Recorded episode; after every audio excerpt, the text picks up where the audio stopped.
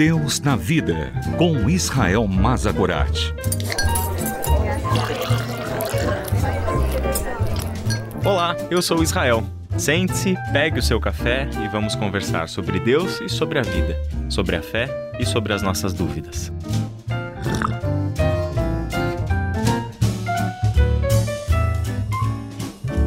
Trabalhem com afinco a sua salvação, obedecendo a Deus com reverência e com temor. Esta é a palavra do apóstolo Paulo em Filipenses 2, versículo 12, um texto que levanta algumas dúvidas para muitas pessoas que pensam que a salvação é algo que nos foi concedido por graça de Deus e como seria possível nos esforçarmos, trabalharmos com afinco a nossa salvação. Ora, a salvação não foi um presente recebido? Por que deveríamos nos esforçar e trabalhar para desenvolver a nossa salvação? Este é um texto que, portanto, precisa ser considerado. Não pode ser ignorado. Mesmo que seja um texto único no Novo Testamento, temos aqui um dos exemplos mais claros das nossas confusões acerca do entendimento da graça de Deus.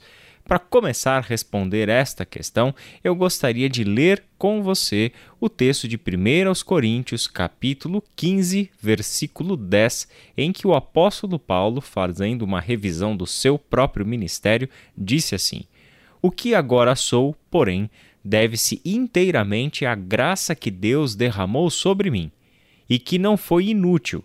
Trabalhei com mais dedicação que qualquer outro apóstolo e, no entanto, não fui eu, mas Deus que, em sua graça, operou por meu intermédio." Nós temos nestes textos a resposta para uma das perguntas que pairam na mente dos discípulos de Cristo Jesus.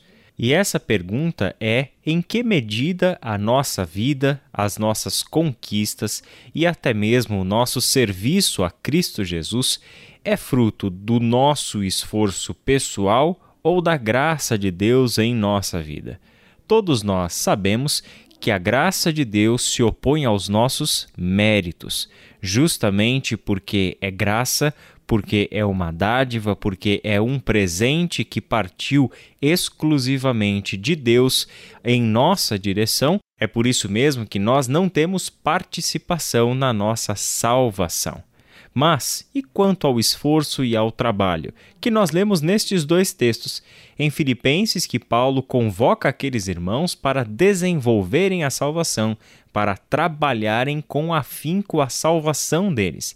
E aqui em 1 Coríntios 15, 10, em que o próprio apóstolo mostra que ele mesmo trabalhou mais do que todos os outros apóstolos, contudo, não ele, mas a graça de Deus que atuava nele.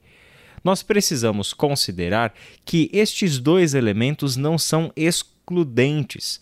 A graça de Deus não exclui a necessidade do trabalho, do afinco, do envolvimento ativo no processo de santificação, que é o desenvolvimento da salvação. Precisamos entender que o suor do nosso rosto, que é uma expressão para falar do nosso trabalho, do nosso esforço e do nosso empenho, é somado à graça de Deus. Todo o nosso trabalho, todo o nosso empenho, seja para a nossa santificação pessoal, seja para o nosso trabalho missionário, seja o nosso trabalho regular que fazemos para a glória de Deus, seja a assistência que nós damos aos nossos irmãos e necessitados, todas estas ações são esferas da nossa atuação, do nosso esforço, do nosso empenho. A vida cristã não é e jamais será uma vida de ociosidade. A salvação não nos foi dada como um presente para que cruzemos os nossos braços e esperemos o dia da redenção chegar. Na verdade, Paulo deixou isso tremendamente claro. Esforcem-se. Empenhem-se, coloquem todo o esforço de vocês para desenvolverem esta salvação. Em 1 Coríntios 15, que nós lemos, ele deixa claro uma expressão que ele usou algumas vezes. A graça de Deus na nossa vida não pode ser inútil. A graça não pode ser um presente a ser retido por nós, mas é justamente esta graça que sustenta todo o nosso esforço e dá sentido ao nosso esforço e ao nosso trabalho. É por isso mesmo, meu querido irmão, minha querida irmã, que a graça de Deus na tua vida é o que faz valer todo o esforço, é o que sustenta todo o trabalho e é o que dá sentido a todo o empenho nosso para vivermos segundo a vontade do nosso Deus, seja na nossa santificação pessoal, seja em missão neste mundo. Que Deus abençoe a tua reflexão e até a nossa próxima conversa.